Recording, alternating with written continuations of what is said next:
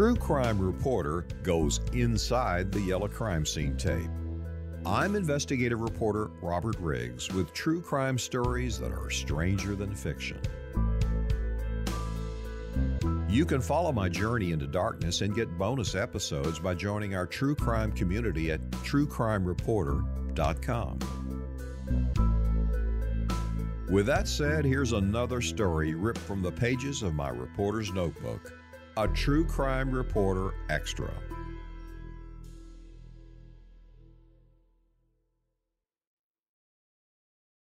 Be advised that this podcast is for a mature audience. Some episodes may contain profanity and graphic descriptions of violent crimes.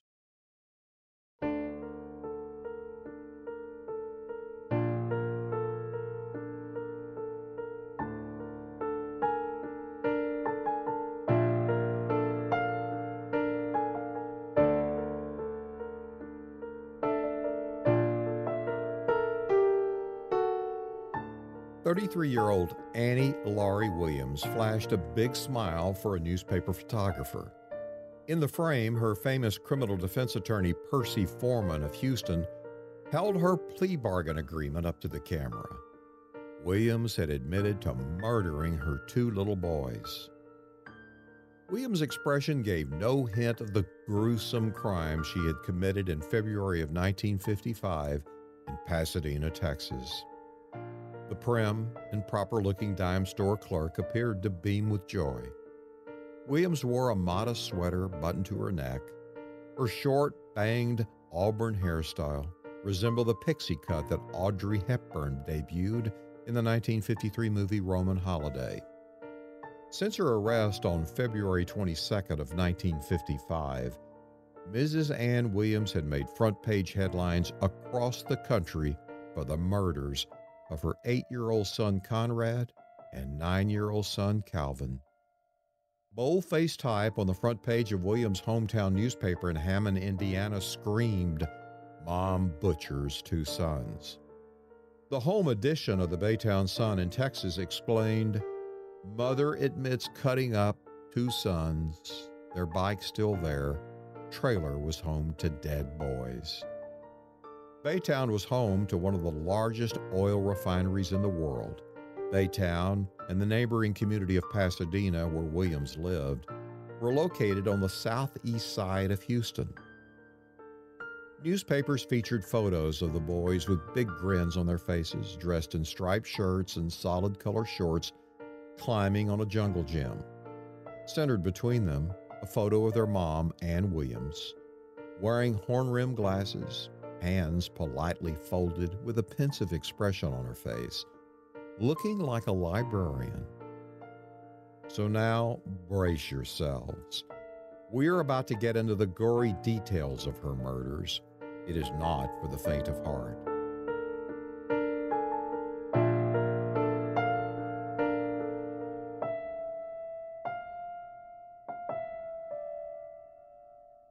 Here's Louis Fawcett a fugitive hunter for the Texas Department of Criminal Justice who was assigned to an FBI violent crime task force in Dallas. Her boys, I think, were eight and nine years old. She uh, told them they could go to the movies. She had had an argument with her husband, who was in federal prison, somehow, I guess through correspondence, but she was upset and she told the boys they could go to a movie. Well, when they came home, she told them that they needed to take something for their cold and she gave him a big dose of uh, uh, cold medicine. Of course, they said we don't, you know, we don't feel bad, but she insisted. She gave him an overdose in it and put him to sleep. Once she got him to sleep, she tied uh, bandanas, I believe it was, around their necks, and and tightened it up, and then drove a nail into the bandana into the board of the bed to hold them there. When she was convinced that they were dead, she took him and put him in a bathtub full of lime and lye, hoping to dissolve the body. And when that didn't work, she went back to the store and bought a big sheet of plastic and fabricated herself some bags. And she dismantled, dismembered her these boys' bodies completely, and put them in these makeshift bags. According to Texas prison records, Williams was born Annie Laurie Havel in Hammond, Indiana in 1922. Williams was the third of four children. Her father, a mechanical engineer, died when she was 11. At the time of the murders, her oldest brother, a civil engineer, said he had not heard from his sister for 16 years except for a phone call shortly before she was arrested. For my part, I want nothing to do with her in any way or fashion, he added.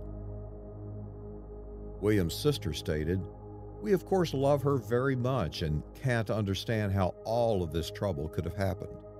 Anything I could do to help, I would be more than happy to. But William's younger brother wrote that she was a very selfish personality as a child, self centered, would prefer no contact between myself and this member of my family. We wish to protect our small children and guard against the emotional disturbance knowledge of this terrible crime.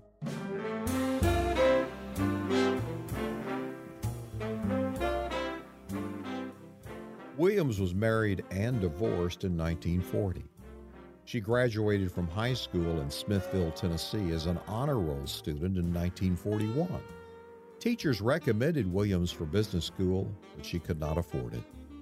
After graduation, she worked for a year and a half in a pants factory, then became a clerk at a Piggly Wiggly grocery store where she also became a manager trainee.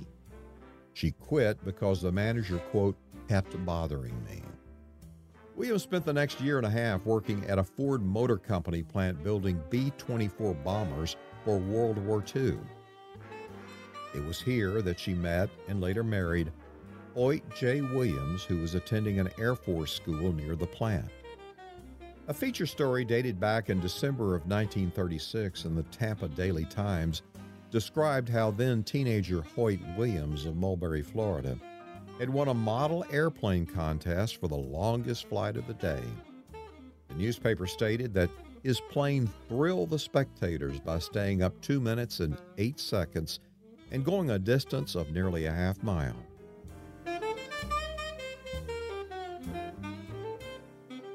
Twenty-six-year-old Hoyt and 22-year-old Annie married in Tampa, Florida on February 19th of 1945. During the next year, the couple moved to Army Air Force bases in Denver, West Palm Beach, Nashville, and Manchester, New Hampshire. Their first child, Calvin, was born in Manchester on October 22nd of 1945. Two weeks later, her husband Hoyt went AWOL, absent without leave. This was shortly after Japan had surrendered, ending World War II. The couple and their newborn fled to Smithville, Tennessee, where Annie's mother lived. Nine months later, on August 10th of 1946, FBI agents and state police officers showed up at Williams' trailer home to arrest her husband for desertion. Annie, who was pregnant at the time with their second son, Conrad, fired 50 shots at the officers. Her husband was imprisoned for 15 months and released in February of 1947. In September of 1950, back in Smithville, Tennessee, Hoyt Williams crashed a biplane into five cars, injuring 15 people while performing stunts at an air show. He suffered a fractured skull, among other injuries, and was charged with reckless flying. After his recovery, the couple and their two boys bounced around every two to six weeks drilling irrigation wells. Hoyt now worked as a welder. Annie Williams told investigators that she began using Seconal, widely abused prescription sleeping pills from Mexico, to relieve pain from a cesarean section during the birth of her second son. Williams claimed she never became addicted and used them for rest when needed. But in the 1950s and 60s, Seconal was known on the street as Red Devils or Reds. People abused it to feel a mild euphoria, a lack of inhibition, and relief of anxiety.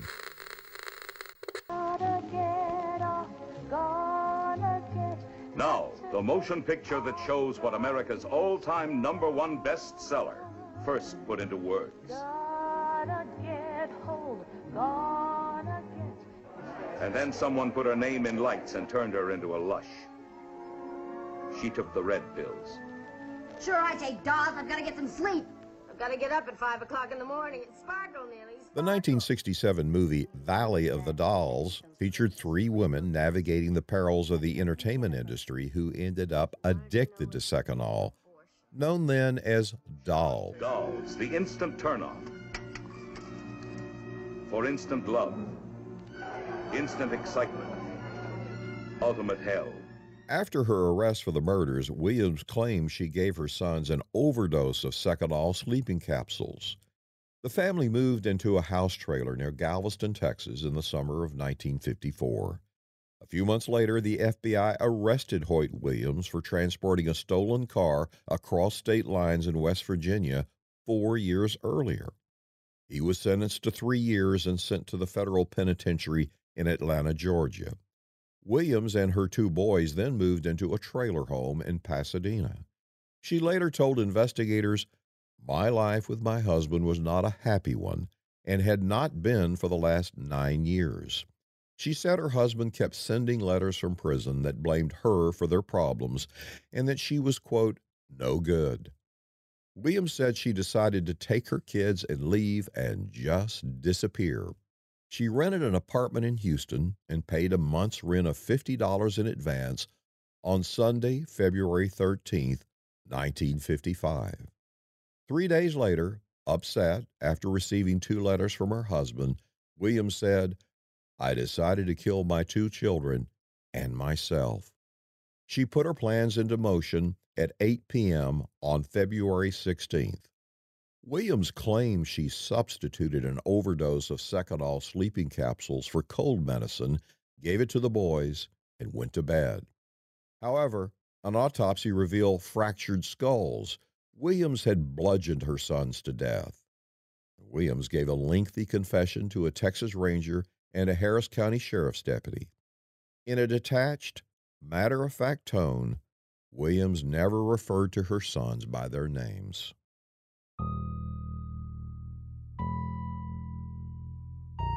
They were in their beds. The oldest one was lying on his stomach, and the youngest one on his back.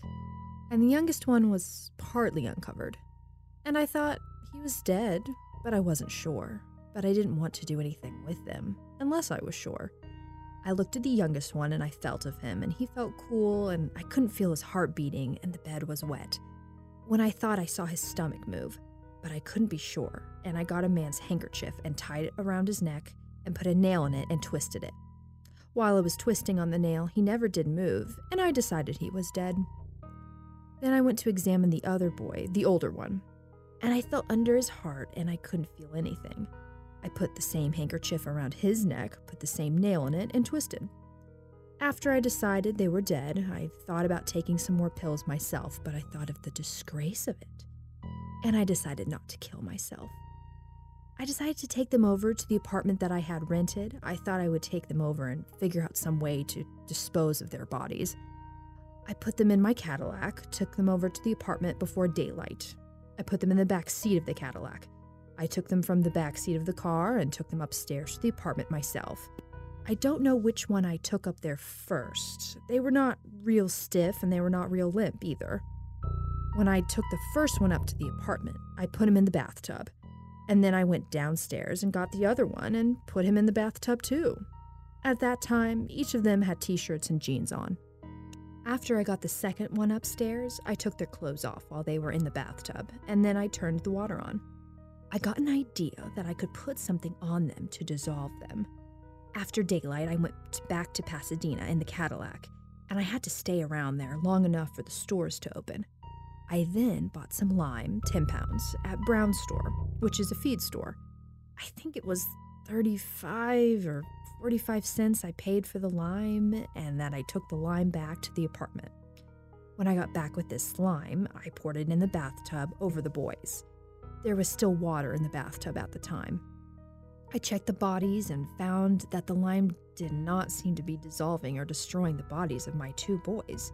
So on Friday morning, I went to the King Cole Food Market on Telephone Road and bought a can of lye. I then took the can of lye back to my apartment and poured this over the bodies of my two boys. And I went to bed. I took some sleeping capsules and slept for some time. I woke up about 11 a.m. Saturday. I realized that the lye and the lime I had put on the bodies of my two children was not going to dissolve or destroy their bodies. A bad odor was beginning to come from the bodies of my boys, and I knew that I was going to have to do something or the people would discover them by the odor. I decided on Saturday to cut up the bodies and put them in the refrigerator to stop the odor, and so I would have more time to think. I knew that I could not get the bodies of my two children in the refrigerator. On Saturday, I bought some plastic from the yard from Grant's on Main Street, and I bought this plastic in the basement, and I brought three yards. I took this plastic back to my apartment on Clay Street and used a needle and thread and made several plastic bags. It was either late Saturday the 19th or Sunday the 20th of February, 1955, that I started to cutting up the bodies of my two boys so that I could get the parts of their bodies into the plastic bags that I had made. I tried to use a butcher knife to cut up the two boys, but it was too dull.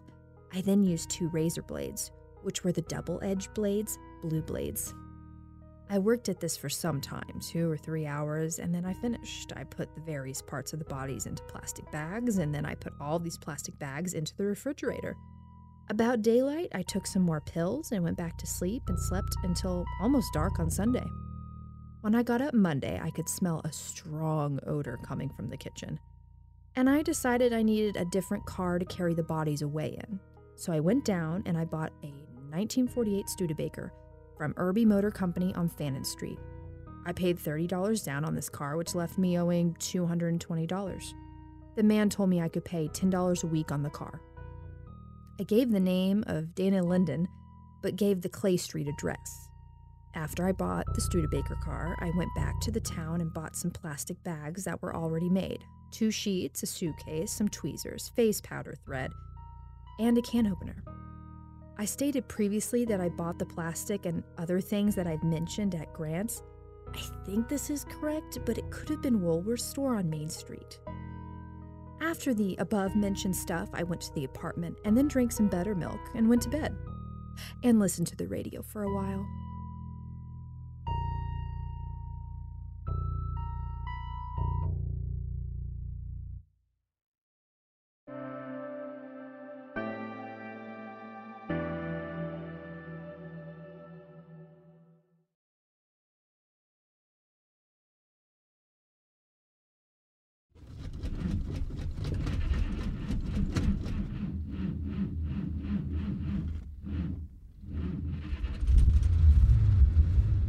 Williams awoke the next morning and put the four packages of body parts into the trunk of the Studebaker that she had bought.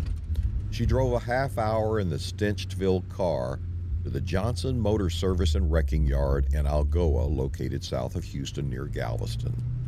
Mr. and Mrs. Morris Johnson recognized Williams from an earlier visit when her husband had overhauled their 1950 Cadillac there before he went off to federal prison. Williams told the couple she had some spoiled deer meat in the car. She claimed a friend's deep freeze had gone on the blink and needed to get rid of the venison because the deer had been shot illegally out of season. Morris Johnson directed them to drive to a vacant lot behind his wrecking yard. Mrs. Johnson remarked that there was an awful odor in the Studebaker and that she would walk because she had a weak stomach. But Annie Williams insisted that Mrs. Johnson ride in the car. When they arrived at a ditch, Mr. Johnson opened the trunk lid. Mrs. Johnson untied a large bundle wrapped in cloth inside the trunk.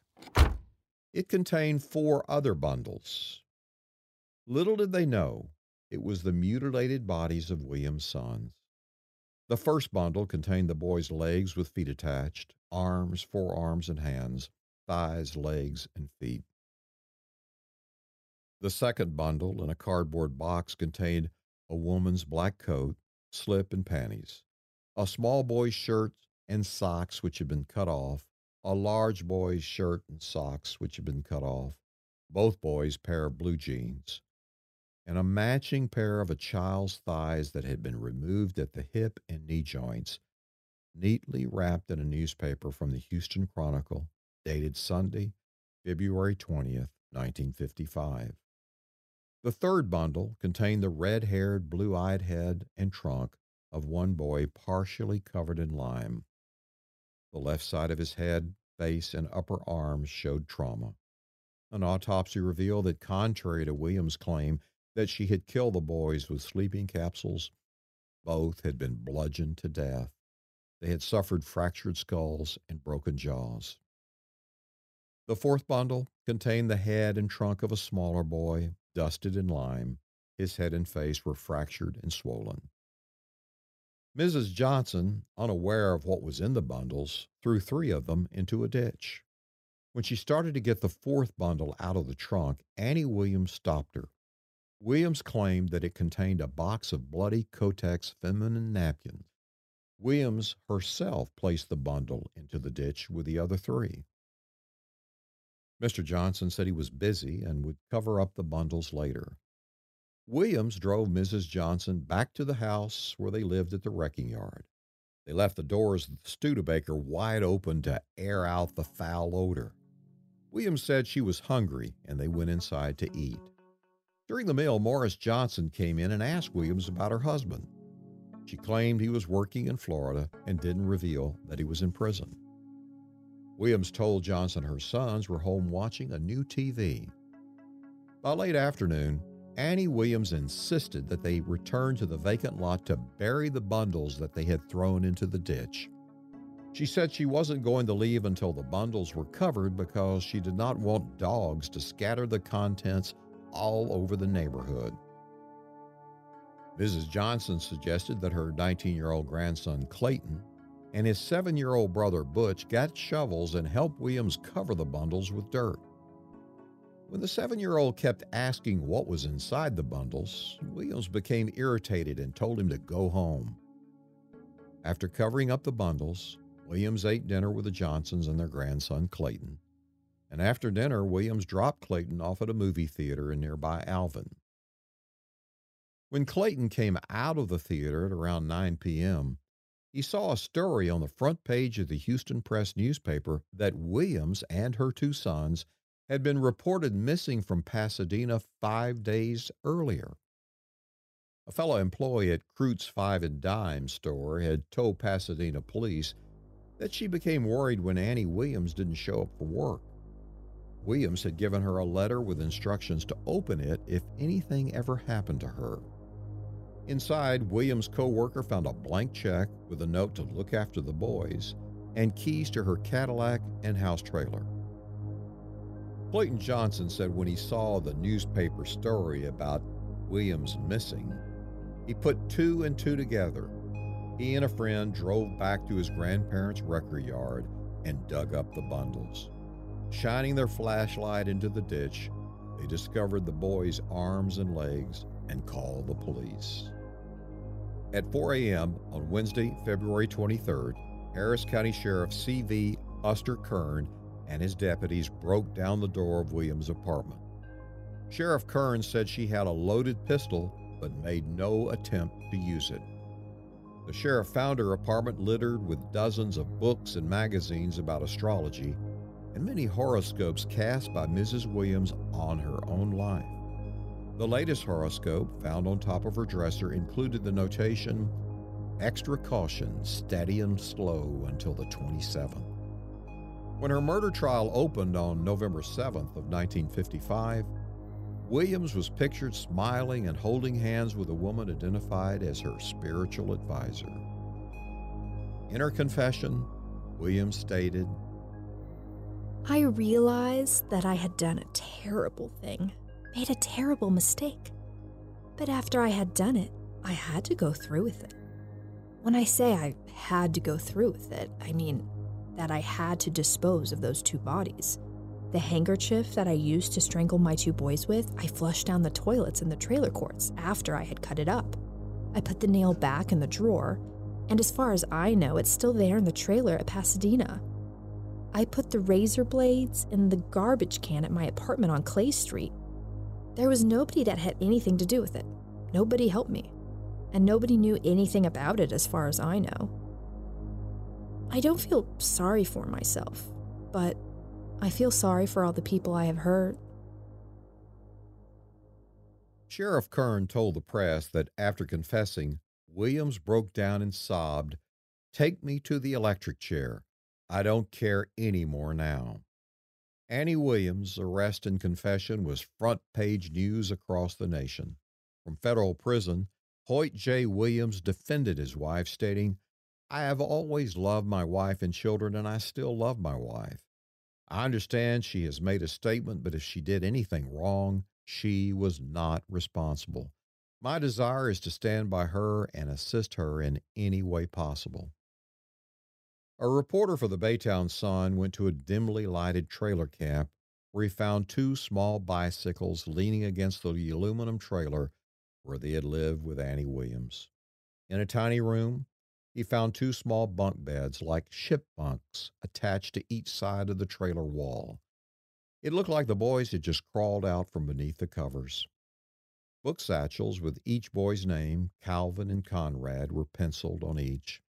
A storage compartment above one bed held toy cowboy gloves, pistols, and holsters.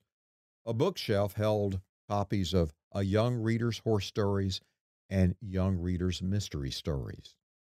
The owner of the trailer camp said the boys played cowboys all of the time with his eight year old son. His impression of Annie Williams was she was just as nice. You couldn't ask for a better mother or lady. A county psychiatrist found Williams legally sane to stand trial. The doctor said he asked Mrs. Williams if she wanted to attend the funeral services for her sons, and she said no, telling him, People will go to that funeral like people go to the zoo to see something curious. I don't want to have anything to do with it. She told the psychiatrist that she killed her children because her sons were always being taunted about having a convict for a father. People would say things about us, and the other kids would taunt the children. I couldn't stand to see them suffer anymore. On November 8th of 1955, Annie Laurie Williams, flanked by famed criminal defense attorney Percy Foreman, pleaded guilty to killing and dismembering her boys, Conrad 8 and Calvin 9. Mrs. Williams replied that she had no comment whatever after the judge asked her if she had anything to say before being sentenced. She was sentenced to serve not less than two years and not more than life on each charge. The district attorney told the press Williams would not become eligible for parole for 34 years, but Williams would receive parole 25 years later. After the trial, the 33 year old convicted killer in a jailhouse interview claimed her attorney Percy Foreman had sold her down the river. Williams now maintained that an unidentified man had killed her sons and forced her to bury their mutilated remains. Williams had found God while she was in jail there. She was baptized in the Baptist faith. As she departed the Harris County Jail for the Texas prison system, she cheerfully wished the jailers goodbye and good luck. Interviewed upon her arrival at the Texas prison system in Huntsville in November of 1955, Williams now claimed her husband Hoyt had hired a hitman who killed the boys and forced her to bury their mutilated bodies. During the interview, Williams was described as anxious and wanted to know what's the shortest time I could make parole. A prison doctor stated during two interviews the subject is shy and would answer only the questions asked. She would not refer to her children by name, referring to them only as my boys or the oldest boys. She seems shy, not at all guilty laden, he concluded. The prison system gave Williams a rehabilitative rating of fair to very poor. Nine years later, Williams' husband, the man who defended his wife from the federal penitentiary, the man Williams later claimed to have hired a hitman to kill their children, the man she tried to protect in a gun battle to keep FBI agents from arresting him for desertion, the man who crashed a stunt plane into a crowd of spectators at an air show, was back in the cockpit of an airplane, being pursued by fighter jets from the Egyptian Air Force. In 1964, at the controls of a Texas oil band's twin engine transport plane, Williams ignored repeated orders to land according to the Egyptian government. Williams and a Swiss mechanic had been making mysterious flights from Jordan to Libya for some time. As Williams was about to leave the country's airspace, a burst of machine gun fire ripped through his aircraft. A few days later, searchers recovered his body from the mud of the Nile Delta.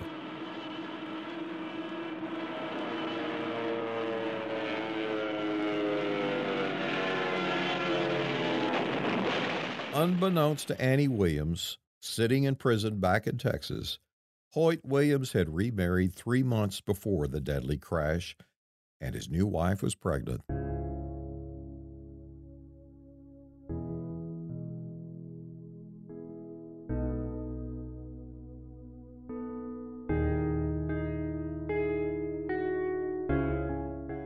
In 1980, after serving only 25 years of the life sentences for the murder and mutilation of her young sons, the Texas Parole Board released Annie Williams. It was a time of revolving door justice when the Texas prison system was more interested in relieving overcrowding than protecting the public. Williams moved to the Path Seekers Halfway House in Houston, located near the Astrodome. She earned $379.63 a month as an office aide on a work release program. In September of 1981, with less than nine months left to serve on parole, 59 year old Annie Williams left on a date with a man for dinner and never returned. During three earlier outings, she had withdrawn a total of $2,225 from her bank account Three wigs were missing from her room. The halfway house supervisor stated, Annie was a very private person during her stay with us, and she did not let us know anything more than she wanted us to know. Williams vanished for 16 years.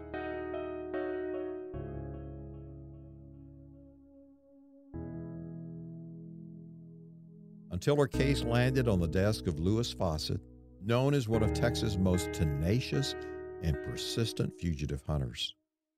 Fawcett's phone rang on March 26, 1997. And I got a, a telephone call from the Department of Public Safety, their fugitive unit, uh, and they told me that this fugitive, an elderly woman by now, was wanted for murdering her two little boys back in the 50s. And uh, told me the gruesome story how she'd cut them up and put them to sleep and what she actually did to them. And uh, that's how I got on the case. State police told Fawcett that a woman named Annie Laurie Williams, with the same birth date as their fugitive, had renewed her driver's license in Garland, a suburb of Dallas. I immediately got together a group and went over there to talk to her uh, and arrest her and found out that it wasn't the right lady, although she had the same name and same date of birth and all. Uh, we we uh, asked her if she'd go with us down to the police department get fingerprinted. She said, "This is not the first time this has happened to me. I'd be happy to go down there." She was very cooperative.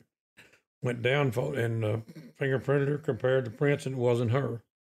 That's when I really cranked it up. I got a hold of the records, uh, prison records, and saw the offense and what she'd done to those children, and I made it a priority to to get her, find out where she was, and get her back in prison.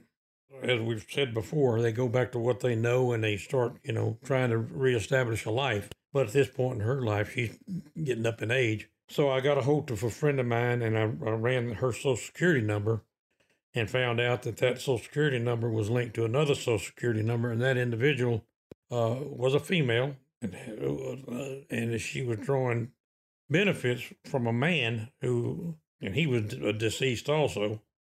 So I knew then that, that she's apparently drawing benefits and living off of somebody else's Social Security check. In April of 1985, four years after absconding from parole in Texas, Williams married James Allen in Riggins, Idaho. Allen had recently lost his leg, his wife, and oldest son. Residents of the small town of 600 remembered Williams, known as Laurie Allen, as a quiet person. She was especially fond of her dog, who she walked several times a day. Williams' husband died of an apparent heart attack shortly after they married. After Williams was apprehended, her late husband's sister questioned the cause of his death. She told the Associated Press that her brother was in his mid 60s and considered himself a very healthy man until then. Williams was hard to get acquainted with, she said. She didn't make friends easily. U.S. Marshals found Williams living at the Irwin Retirement Center in Riggins. She was fraudulently collecting her late husband's Social Security benefits. She's doing it um, in uh, Riggins, Idaho, I believe it was, and she was in a nursing home. So apparently, she married a gentleman there, and uh, about two weeks after that, after they got married, he died. So she applied for his, his benefits, right? Thinking that she was clear because she wasn't using her own Social Security number. Mysteriously died? Mysteriously died, right. You think she did him in? I think she did. She was totally capable of it. She'd already shown that. What was her medical condition at this time? Well, I found out later after we got her arrested that she was in bad health. You know, she was going blind and she was, I would describe her as mentally ill, you know, by now. U.S. Marshals arrested the 75 year old fugitive and brought her back to Texas. In news interviews after her capture, Williams claimed she fled the Houston halfway house because fellow parolees called her a baby killer. They were interviewing her, and of course, she denied uh, anything to do with killing the kids. She thinks it was, you know, aliens or whatever. She had some excuse, said she had no part in it. So, how did she get away for so long? Well, she, she just walked, got furloughed. I mean, basically, nobody was looking for her all these years. We didn't have a fugitive unit for the state inspector general's office at that time. It was years and years ago nobody was actively trying to find this this woman. And is it only by kind of almost luck that another woman is mistaken for Annie, and then that puts you on her trail? Well, yes, I think it was. I mean, the uh, I would have never gotten the call uh, had she not went down this the lady that was the had the same identifiers. I would have never known about the case. Three years after U.S. Marshals returned Williams to prison, the Texas Parole Board released her on December 6th of 2000. Twelve years later, Williams died in a nursing home in Central Texas at age 90. Louis Fawcett retired from hunting fugitives in 2018. Fawcett, a baby boomer and child of the 50s, says this case was personal. He identified with the young victims. Saturday morning TV westerns featured the adventures of the Lone Ranger, Roy Rogers, and Davy Crockett at the Alamo. Boys in rural Texas idolized cowboy heroes. Residents remembered the William brothers in cowboy hats and holstered six shooters pedaling around the trailer court. Their bikes were their horses in an imaginary posse on the trail of bad guys. Unfortunately, there were no heroes to protect them from a mother with murder and malice in her heart. In 1955, the shocked and grief stricken community took up a collection to bury the murdered brothers in Alvin. Police recovered their mutilated body parts in the Johnson Wrecking Yard, a short drive from here. A pair of large, ornate pink granite headstones mark their graves in the Oak Park Cemetery, eight year old Conrad S. Williams, nine year old Calvin H. Williams are laid to rest side by side. Green mold grows on Calvin's headstone. Vandals tipped over Conrad's headstone. It lies flat on the ground. Piles of scattered brown leaves and broken tree limbs cover the boys' graves. Few remember the terrible end of their short lives that made front page headlines here. But veteran Texas lawman Louis Fawcett, the fugitive hunter who always got his man or woman, says it is the one case out of hundreds that will never fade from his memory.